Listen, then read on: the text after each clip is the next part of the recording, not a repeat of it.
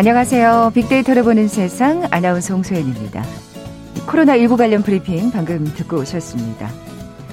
아흔 아홉 번째 어린이날입니다. 여러분 어떻게 보내고 계신지요? 바람은 좀 불어도 날씨가 화창하더라고요. 자, 코로나19 시대 어린이날 풍경도 많이 변했죠. 선물 지출은 늘었고요. 5년 전엔 최하위였던 집에서 휴식이 어린이날 계획 1위를 차지했다는 말씀 어제 저희 프로그램에서도 소개해드린 바 있죠. 참 날씨가 좋아도 밖에 나갈 수 없다는 게 참 씁쓸하네요. 그래도 예나 지금이나 변하지 않는 건 엄마 아빠와 함께 시간을 보내는 걸 가장 원하는 아이들의 속마음일 겁니다. 예, 코로나로 아이들이 혼자 집에 있는 시간이 늘어나면서 최근 아이돌봄을 위한 인공지능 로봇까지 등장했다고 하더라고요. 자, 오늘만큼은 부모님과 함께 있는 것만으로도 행복한 날. 마흔 날 아이들 마음속에 기억될 따뜻한 어린이날로 만들어 보시면 어떨까요? 잠시 후 세상의 모든 빅데이터 시간에 어린이라는 키워드로 자세히 빅데이터 분석해 봅니다. KBS 제일 라디오 빅데이터를 보는 세상 먼저 빅퀴즈 풀고 갈까요? 자, 오늘 어린이날 1923년 3월 16일 방정환 선생이 이 단체를 창립하고서 그해 5월 1일 전 세계 최초로 시작됐죠. 방정환 선생께서 처음 어린이라는 말을 사용했고요. 이 단체에서는 광복 이후 문학 전집을 가능하거나 어린이 동화 구연 대회를 여는 등 어린이 운동을 해왔습니다. 어린이에게 경어를 쓰시되 늘 보드럽게 하여 주시오. 1923년 첫 어린이날을 기념하면서 어른들에게 전하는 내용이었는데요. 이 어린이에 대한 존중이 담겨 있죠. 소파 방종환 선생이 결성하고 어린이날을 만든 이 단체 어린이 문화운동과 인권운동을 전개한 한국 최초의 어린이 문화운동 단체의 이름은 무엇일까요? 저는 이 단체 이름 들으면 꼭 그 한복이 생각나더라고요. 보기 드립니다. 1번 동창회, 2번 반상회, 3번 색동회, 4번 조기축구회.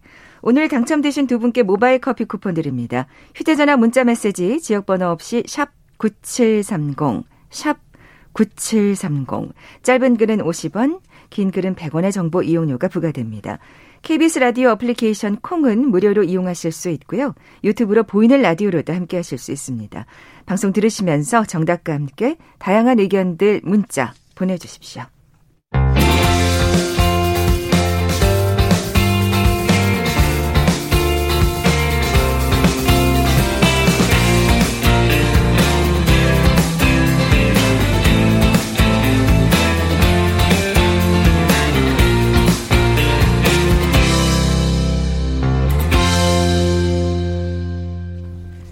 궁금했던 모든 화제와 이슈를 빅데이터로 분석해보는 시간이죠. 세상의 모든 빅데이터. 빅 커뮤니케이션 전민기 팀장 나와 계세요. 안녕하세요. 네, 반갑습니다. 전민기입니다. 어린이날 나오시게 해서 참 송구스럽습니다. 아니에요, 아니에요. 어차피 이 이후에 스케줄도 또 있어서 하나 더 해야 됩니다. 예.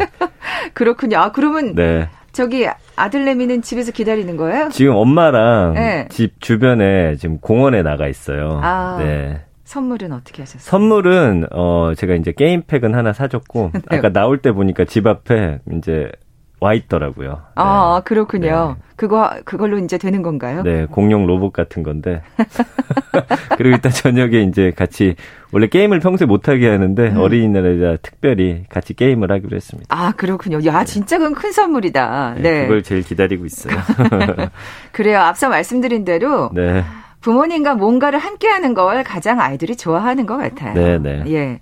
자 말씀드린 대로 어린이 관련 빅데이터들로 오늘 함께할 텐데. 네. 자, 그럼 빅데이터 상에 어떤 것들이 있었는지 좀 살펴볼까요? 네, 일단은 어린이날 언급량이 1년 동안 한 60만 건 정도 됩니다. 꽤 어, 많이 언급이 되는데 그러네요. 뭐 예상하시겠지만 5월 달에 이제 언급량이 음. 거의 몰려 있고요. 그 연관어 1위는 우리 어른들의 큰 숙제죠. 선물이 연관어 1위입니다. 뭐 그 다음에 쭉 보면은 뭐 가족이라든지 어버이날도 또 붙어 있다 보니까 네, 네. 어린이날 연관으로 함께 있고요. 뭐 행사나 이벤트, 지역. 그래서 이제 차 막힌다고 걱정하시니까 집 주변에 좀 가까운 아. 곳에서 어떤 행사나 이벤트 있는지 그동안 이제 많이 살펴보시면서 그래서 지역이란 또 키워드도 등장하는군요. 네, 함께 하시고요. 보시면 네. 이제 11위가 이제 예약 뭐 요즘에 예약해가지고 봐야 하는 것들 그렇죠. 또 참여해야 하는 것들이 있고요. 아유, 경쟁 치열하죠. 네. 그다음에 이제 날씨가 있습니다. 음. 어린이날 날씨가 어떤지를 미리 봐야 야외 활동을 할 건지 아니면 그거를 대체해서 다른 활동들을 할 것인지 네. 그리고 이제 부모님들은 늘 생각을 하시고요. 참 오늘처럼 날씨가 좋은 날 예년 때면 그러게요. 뭐 네. 예년 때라고 말하니까 좀 그러네요. 작년만 해도 네. 뭐 똑같았으니까. 맞아요. 근데 어쨌든 참 뭔가 쉽게 나갈 수 없는 상황이라는 건좀 네. 예, 속상하네요. 그래서 이제 음. 키워드들은 어린이를 이제 어 재밌게 해줘야 하는 부모님들과 관련된 네. 키워드들이 상당히 많다라고 보시면 되겠습니다. 네, 정말 뭐 맛있다, 최고, 행복, 추천. 네. 아, 참. 그래요. 고민들이 많이 엿보이는 그 관련 키워드들입니다. 네. 자, 그러면 연간어 1위인 선물. 네. 그 좀 자세히 살펴볼까요? 그렇죠. 빅데이터 상에서는 그럼 어린이날 선물 물론 다 장만하셨겠지만 네, 내년에 좀 참고해 보시라고 네. 준비를 했고요. 1위는 로봇이었습니다. 아, 이거 보고 로봇 사신 거예요? 그런 건 아닌데 요즘엔 아이들이 지정해줘요. 아, 그렇죠. 나 이거 갖겠다. 근데 그런 게 참 남자 아이들 같은 경우에는 거의 막 로봇인 것 같아요. 맞아요. 그죠? 로봇이고요. 예. 2위는 이제 스마트폰. 아. 이거 아마 초등학생들일 거예요. 그래서 네. 아, 저희 때는 이제 스마트폰이 있지도 않았지만 음. 사실은 이렇게 고가의 선물을 요구할 수 있었을까라는 생각이 그러니까요. 좀 들기도 하고요. 저 같, 제가 만약에 네. 아이가 있었다면 저는 네. 한 중학생 때부터 사주고 싶다 뭐 이런 생각을 했는데 요즘 또 안전이 중요하다 보니까 그것도 그렇고요. 네. 안 사주시면 다른 친구들 다 있는데 나만 아. 없다 이렇게 될 수도 있어요. 또 이게 이를테면 단톡방 이런 게 없구나. 그럼요. 네. 소외되는 소외될 수 있습니다. 아이고, 3위가 이제 인형이고요. 음. 4위가 캐릭터 상품. 5위가 블록. 저는 진짜 어릴 때 이 블록이 너무 갖고 싶었는데 예. 그다음에 그땐 너무 비쌌어요. 비쌌어요. 네. 6위가 게임기고요. 7위가 연결이 돼서 게임팩. 8위가 팽이. 어메. 요즘 남자아이들 그 예전처럼 저희처럼 이렇게 끈 돌려서 하는 팽이는 아니고요. 아, 아 그래요? 저는 네. 저는 이게 그걸 레트로 열풍이라고 봐야 되나 그랬더니 그런 팽이가 아니에요. 아니 이제 게임 그 만화 중에도 네. 팽이 만화가 있고 예전하고 다른데 딱 쏘면은 팽이가 저절로 나가기도 하고 이게 아. 플라스틱을 확 잡아당기면 이제 팽이가 이제 서로 대결하는 그런 것들이 일종의 있거든요. 로봇 같은 느낌이네요. 네, 어. 그래서 요즘의 팽이는 예전과 완전히 달라요. 그래서 굉장히 재밌습니다. 그리고 저, 이제 네, 진짜 전 팽이 못 돌렸거든요. 네. 잘하셨어요? 아, 저는 이제 어릴 때 저희는 진짜 팽이 엄청 했거든요. 아, 저, 저는 네. 진짜 옆에서 묻어서 좀 열심히 해봤는데 잘 안 돌려지더라고요. 네, 요즘에는 본인의 실력이 없어도 기계가 돌려주니까. 그렇구나. 네. 9위는 이제 화장품. 여자 이제 초등학생들은 이제 인체 무해한 어린이용 화장품 같은 야, 것들이 있어요. 그러니까 네, 그런 걸 좀 받고 싶어 하고요. 빨라졌어요. 예. 네, 10위는 이제 케이크고 그 선물의 호감도를 이제 분석을 해봤더니 네. 뭐 당연히 아이들 좋아하겠죠. 91.9%가 이 선물을 엄청 기대하고 받고 싶어 하고 음. 그리고 내가 받았을 때 사실은 저희 때는 이제 부모님들이 관심이 없으시면 제가 별로 원하지 않던 선물을 받는 때도 많이 있었거든요. 있었죠. 근데 요즘에는 좀 아이들이 선물 받았을 때 어떤 감정 같은 거는 90% 이상이 만족입니다. 왜냐하면 어른들이 관심도 많고 또 본인이 사달라고 하는 걸 사주는 경우가 많기 때문입니다. 저 예전에 이거 뭐 이건 어린이날은 아니고 크리스마스 때 좀 이상한 네. 선물 받고 어, 엄청 울, 울었던 네. 엄청 울었던 기억이 있는데 맞아요. 어 어쨌든 요즘 아이들은 예, 좀 오늘 참 행복한 날일 것 같아요. 그렇습니다. 예. 예, 예. 문제는 네. 아이가 계속 줄고 있다는 데이터가 또 있으니까. 네, 어쨌든 예. 데이터를 준비해야 되는데 그렇다면 어떤 데이터를 준비해 볼까? 네. 어 최근에 보니까 이제 우리나라 뭐 계속 출산율 낮다 낮다 이렇게 이야기 나오잖아요. 네. 한국이 전 세계에서 2년 연속 출산율 꼴찌를 기록했다는 통계가 나왔어요. 아이고. 올해는 14세 이하 어린이 인구 비율도 지금 최하위를 기록했습니다. 아이고. 그러니까 신생아만 안 태어나는 게 아니라 이게 이제 오랫동안 누적되다 보니까 음, 음, 음. 14세 이하 어린이도 어, 인구에서 비율이 너무 낮다라는 것이죠. 아. 그래서 저출산 해결 위해서 뭐 막대한 예산을 정부가 집행을 하고 있는데 오히려 심화되는 추세고요. 유엔 인구 기금이 발간한 2021년 세계 인구 현황 보고서를 보니까요. 한국의 합계 출산율이 지난해와 같은 1.1명으로 최하위권이 아니라 실제로 꼴찌예요. 198개 나라 중에서 198위였습니다. 아이고. 그래서 합세, 합계 출산율 아시겠지만 여성 한 명이 평생 낳을 걸로 예상되는 평균 출생아 수고 한국의 합계 출산율이 세계 평균이 2.4명이거든요. 뭐 절반에도 아예 못 미치고 그러네요. 2019년에 1.3명이어서 192위였는데 지금 2020년, 2021년 지금 계속 2년 연속 최하위를 기록하고 있다는 굉장히 안타까운 소식이죠. 그러니까요. 예. 신생아가 태어나지 않으니 어린이 인구도 사실 줄 수밖에 없고 그렇죠. 사실 출산율이 이렇게 나타났다는 게 어제 오늘의 일이 아니라서 맞아요. 어린이 수도 진짜 확 줄은 것 같아요. 그래서 어. 인구 성장 속도가 지금 굉장히 둔화된 거거든요. 2015년에서 2020년 한국의 연평균 인구 성장률이 0.2%인데 세계 인구 성장률이 1.1%니까 너무 낮은 거죠. 아. 네. 그래서 전체 인구에서 또 아까 말씀드린 대로 0세에서 14세 어린이 인구가 차지하는 비율이 처음으로 최하위를 기록했습니다. 한국의 어린이 인구 비율이 12.3%인데 일본하고 공동 꼴찌예요. 아이고. 세계 평균이 25.3%니까. 어, 이 굉장히 심각해요. 그렇죠? 예, 예. 근데 반면에 이제 65세 이상 인구 비중은 크게 늘어났거든요. 이 비율이 16.6%, 세계 평균치가 9.6%니까 아이는 없고 고령화는 더 심해지고 음. 있고 지난해보다도 0.8% 포인트 증가했거든요. 전체 198개국 중에 42위에 해당됩니다. 이 부분 1위는 일본이어서 28.7%인데 사실 일본이 조금 더 심각하긴 해요. 그러니까 그러나 지금 사실 우리가 그 일본의 전철을 계속 밟고 있으니까 이게 문제인 네, 것 같아요. 그렇지만 네. 이제 현재 낳는 아이 수는 일본보다도 네, 더 밑에 네. 있다라는 게 이제 언제 또 역전할지 모르는 그런 그러니까요. 상황이 되어 버렸습니다. 네. 아 진짜 참 암담한 소식이에요. 왜냐하면 아이들이 우리가 아... 말버릇처럼 얘기하지만 네네. 네. 우리의 미래인데 아이 수가 아예 저, 없다는 게. 저도 이제 아이 하나인데 주변에서 이제 뭐 둘째 낳아라 낳아라 하는데 사실 엄두가 안 나거든요. 그러니까 그게 현실이죠. 이게 아. 참 쉽지 않습니다. 예. 네, 네.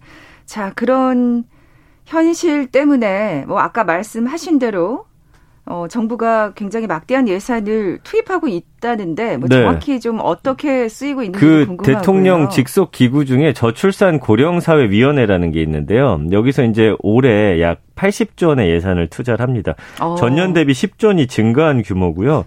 중앙부처 사업 중에서 저출산 관련 예산만 46조 정도 되니까 어마어마하게 관심 갖고 있고 사실은 아이를 낳게 하기 위한 그래야죠, 여러 그래야죠. 고민들을 하고 있다라는 거거든요.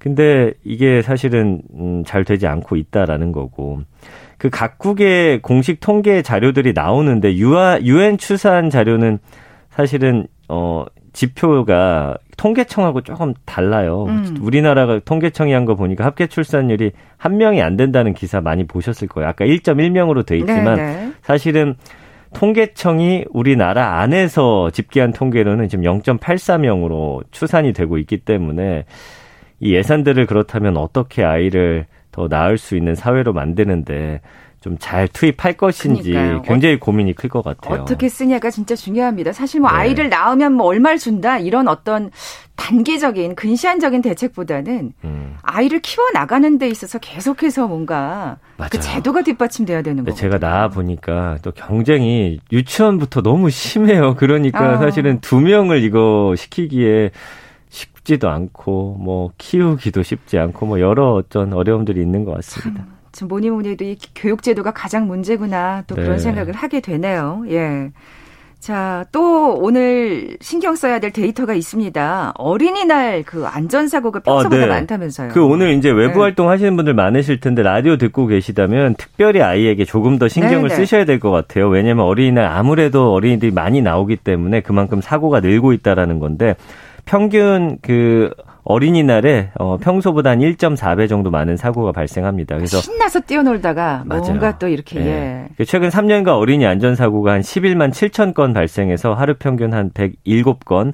근데 이제 어린이날은 한 150건 가까이 발생하거든요. 어. 그렇기 때문에 이제 4월, 5월 이때 이제 날이 따뜻해지다 보니까 아이들 안전 사고가 많아지고 6월에 또 가장 많기 때문에 4, 5, 6월에는 아이들 조금 더 신경을 많이 쓰셔야 될 것 같아요. 작년에는 사실은 어린이 안전사고가 최근 3년 중에 가장 적게 발생했는데 코로나 때문이었거든요. 그렇죠. 네, 올해는 아마 그래도 외부 활동 하실 것 같아서 음, 음. 듣고 계시다면 오늘은 각별히 우리 아이들의 좀더 살피는 그런 네. 하루 되셨으면 좋겠습니다. 안전사고도 굉장히 저 신경 쓰셔야 되고 또 미아.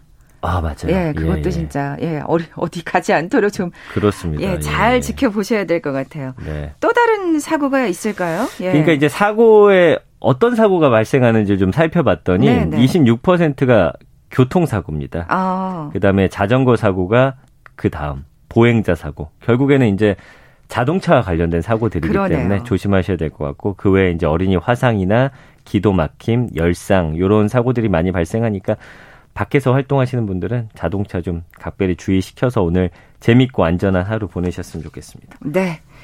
아, KBS 제일 라디오 빅데이터를 보는 세상, 세상의 모든 빅데이터 함께하고 계신데요. 잠시 라디오 정보센터 뉴스 듣고 다음 소식 계속 이어가죠.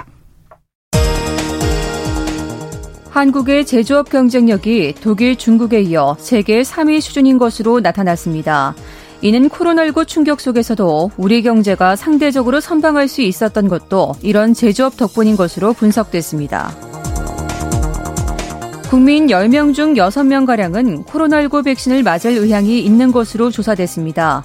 조사 결과에 따르면 전체 응답자 중 미접종자의 61.4%가 예방접종을 받겠다고 답했습니다. 이는 지난 3월 조사와 비교해 6.6%포인트 감소한 수치입니다. 지난 나흘간 외국인 노동자 50명이 코로나19에 집단 감염된 강릉에서 오늘 추가 확진자 7명이 나왔습니다. 필로티 방식의 건물 1층은 별도의 차단 시설이 없다면 형법상 주거에 해당하지 않아 1층 현관 앞까지 따라갔어도 주거 침입으로 볼 수 없다는 법원 판단이 나왔습니다. 해양수산부 국립해양조사원은 남극 세종과학기지 인근 해저에서 발견한 봉우리에 한국어 이름을 붙일 계획이라고 밝혔습니다. 캐서린 타이 미국 무역대표부 대표는 코로나19 대유행을 종식하고 경제를 부흥하기 위해선 국제적인 백신 불균형을 해소해야 한다고 강조했습니다. 지금까지 정보센터 뉴스 정한다였습니다.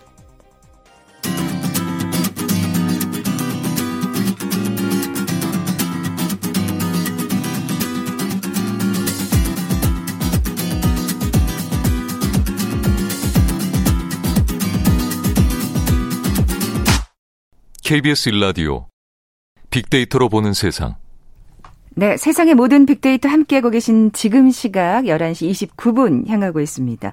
전 팀장님, 네. 빅퀴즈 다시 한번 내주세요. 네, 오늘 어린이날은 1923년 3월 16일 방정환 선생이 이 단체를 창립하고 그해 5월 1일 전 세계 최초로 시작됐습니다. 이날은 세계 최초의 어린이날이기도 한데요. 소파 방정환이 결성하고 어린이날을 만든 어린이 운동단체 이름은 무엇일까요? 힌트 드리자면 명절과 같은 경사스러운 날 이 옷을 입기도 합니다. 네. 아주 화려합니다. 어, 맞춰주시면 돼요. 1번 동창회, 2번 반상회, 3번 색동회, 4번 조기축구회. 네, 오늘 당첨되신 두 분께 모바일 커피 쿠폰 드립니다. 정답 아시는 분들 저희 빅데이터를 보는 세상 앞으로 지금 바로 문자 보내주십시오. 휴대전화 문자 메시지 지역번호 없이 샵 9730, 샵 9730. 짧은 글은 50원, 긴 글은 100원의 정보 이용료가 부과됩니다. 콩은 무료로 이용하실 수 있고요. 유튜브로 보이는 라디오로도 함께 하실 수 있습니다. 3586님이 어린이날은 제게는 제일 싫은 날입니다. 어, 왜 그러신가 했더니 오, 예. 집사람의 생일이 5월 5일이시래요. 눈 뜨면서 항상 하는 말이 오늘이 어린이날이네 하는 뜻은 자기 생일이니까 선물을 달라는 얘기인데 네. 아, 60 바라보는 나이에 넘길 건 넘겨야 되는데 꼭 챙겨달라고 하네요. 오늘 그냥 넘어가면 밥 한 끼 못 얻어 먹을 것 같아서 조그만 선물 준비하셨다고. 아, 절대 안 돼요. 그냥 넘어가시면. 예. 절대 잊을 수 없는 날이네요. 또 네, 네. 예, 어린 아, 자녀분들이 다 컸을 텐데도. 아니 근데 저는 예. 어떤 면에서 복 받으셨다는 생각이 예. 있지 않잖아요. 저는 이제 생활하다 보면 아내 생일 언제 아니 잊어버린다고요? 아, 잊진 않지만 너무하시다. 깜빡할 수 있는데 5월 아, 5일은 바쁘게 생활하다 보면 예, 절대 잊을 수 없잖아요. 아, 그러네요. 그런 또 장점이 있다고 도 저는 장점이라고 보여지네요. 좋게 생각하시면 좋겠어요. 3586님. 예. 자, 두 번째 키워드는 뭔가요?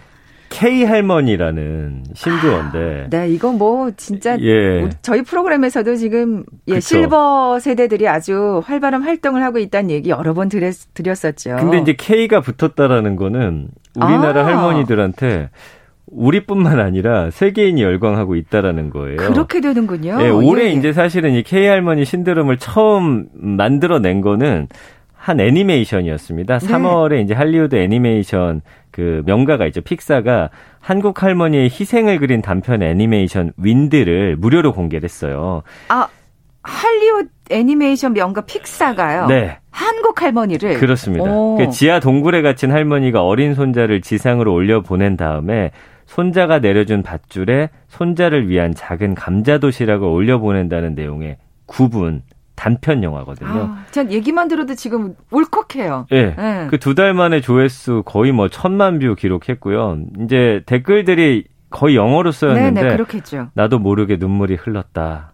아 이게 한국의 할머니냐 뭐 이런 식의 아. 반응들이 상당히 많았거든요. 그러면서 이제 최근에 여러 현상들과 함께 더해지면서 K 할머니 네. 열풍이라는 네.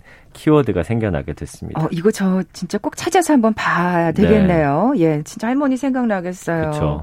뭐 근데 그 사실 포문은 이 윈드라는 애니메이션이 열었다고 하지만 네. 불을 지핀 건 우리 윤여정 배우잖아요. 네, 74세시더라고요. 저도 사실은 나이 보고 깜짝 놀랐고 혹시 듣고 계시면 또 화내실 수도 있겠다는 생각도 듣긴 하는데. 깜짝 놀. 아니 그만큼 젊게 사시는 거죠. 맞아요. 그죠? 그 예.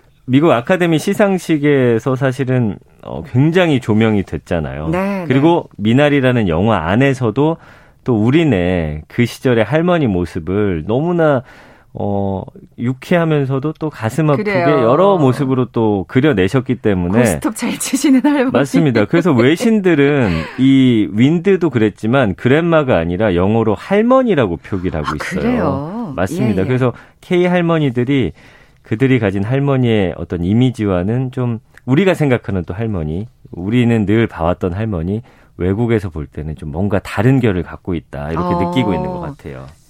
뭔가 그랜마하고 할머니는 다르다. 네. 그래서 그런가요? 미국 구글 본사의 공식 초청을 그 유튜버 박망리 할머니가 받으셨다면서요. 맞아요. 그때 예, 예. 당시 이거는 뭐 사실은 음, 재작년일 거예요. 네네. 네. 큰 화제가 되기도 했고 어떤 특별함이 있기 때문에 그렇겠죠. 본사에 가가지고 그게 또 이제 영상으로 만들어져서 올라오거든요. 네네. 근데 이제 그 미나리 영화 안에서도 그 윤여정 씨가 대사를 하잖아요. 미나리는 어디서도 잘 자라고 부자든 가난한 사람이든 건강하게 해줘라고 아, 말을 합니다. 예.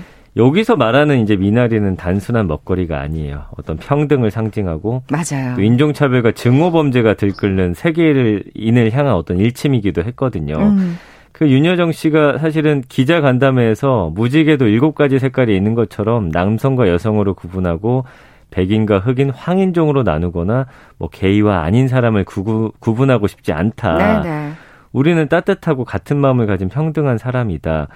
이런 발언들이 인생을 오래 사시면서 또 경험이 묻어난 것처럼 들리거든요. 그렇죠. 사실 이게 마음에서 우러나오는 얘기죠. 그리고 예. 박망리 할머니도 보시면 뭔가 아, 인생을 오래도록 살아오시면서 그 거기서 나오는 그 한마디 한마디에 맞아요. 우리가 열광을 하는 거여서 사실 그 편하게 살아오신 그런 삶이 아니거든요. 맞아요. 뭔가 굴곡진 인생을 살아오셨기 때문에 네. 우리에게 던지는 한마디 한마디가 굉장히 피가 되고 살이 되는. 그렇습니다. 예, 예. 어. 그래서 그 여우조연상 수감 수상 소감 때 했던 발언도 너무 화제가 됐잖아요. 경쟁은 음. 의미가 없다. 내가 운이 좋아서 이상을 받은 것 뿐이다. 뭐 그 사실 그 후보들 다섯 명이 다 다른 영화에서 다른 색깔의 연기를 했는데 맞아요. 이게 무슨 의미가 있냐라고 그렇습니다. 얘기했죠. 그래서 여우조연상 네. 후보였던 어, 어만다 사이프리드는 울컥하면서 I love her라고 탄성을 질렀는데 이것도 큰 화제가 됐잖아요. 네, 네. 그러니까 그 이후에 사실은 파티에도 참석하지 않고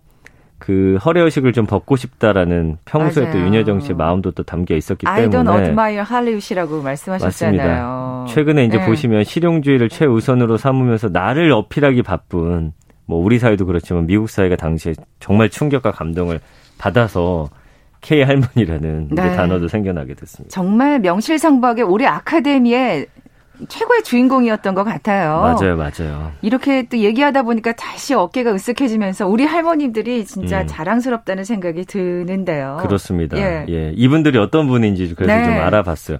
사실은 저희는 그냥 할머니 하면 그냥 할머니죠. 우리한테는 뭐 그렇지. 이 세대가 어떤 세대인지 좀 생각해 본 적도 없는데. 그러네요. 좀 반성하게 되네요. 7, 80년대 한국 할머니들 이 일제 강점기 후반부터 6.25 전쟁 포함해서 한국의 근현대사를 또 온몸으로 끌어안은 세대고 음, 음. 성장이 우선시되는 시대에 또 평등을 논할 그런 여지도 없었고요. 네. K 할머니들이 가부장 사회에서 또 희생을 강요당했던 분들 동시에 자녀들을 아. 무작정 끌어안고 무한한 애정을 쏟으면서 내리사랑을 실천했던 또 그런 세대시거든요. 아, 그렇게 말하니까 너무 또 죄송스럽고 마음이 짠하기도 하고요. 맞아요, 맞아요. 네. 예. 그런 경험을 통해서 본인들이 당했던 어떤 울분과 서름, 뭔가 경험했기 때문에 이 나오는 아우라가 네, 상당하다는 맞아요. 거죠. 우리를 좀 뭔가 속 시원하게 해주는 것들이 있거든요. 그러니까 그 고통을 끌어안고 그걸 이렇게 사랑으로 역설적으로 표현한다는 게 정말 대단한 맞아요. 존재 같아요. 예. 그 영화에서도 보면 물가에서 뱀을 본 손자가 두려워하니까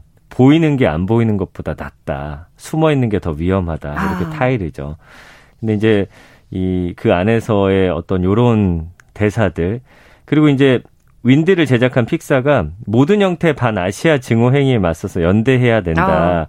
이런 이야기를 했었는데 이 그렇기 때문에 K 할머니를 주인공으로 내세웠다라고 그렇군요. 이야기를 했었거든요. 네네. 그러니까 이제 K 할머니가 사실은 이렇게 주목받는 데에는 이런 또 시대를 살아오신 음. 경험이 있기 때문입니다. 네.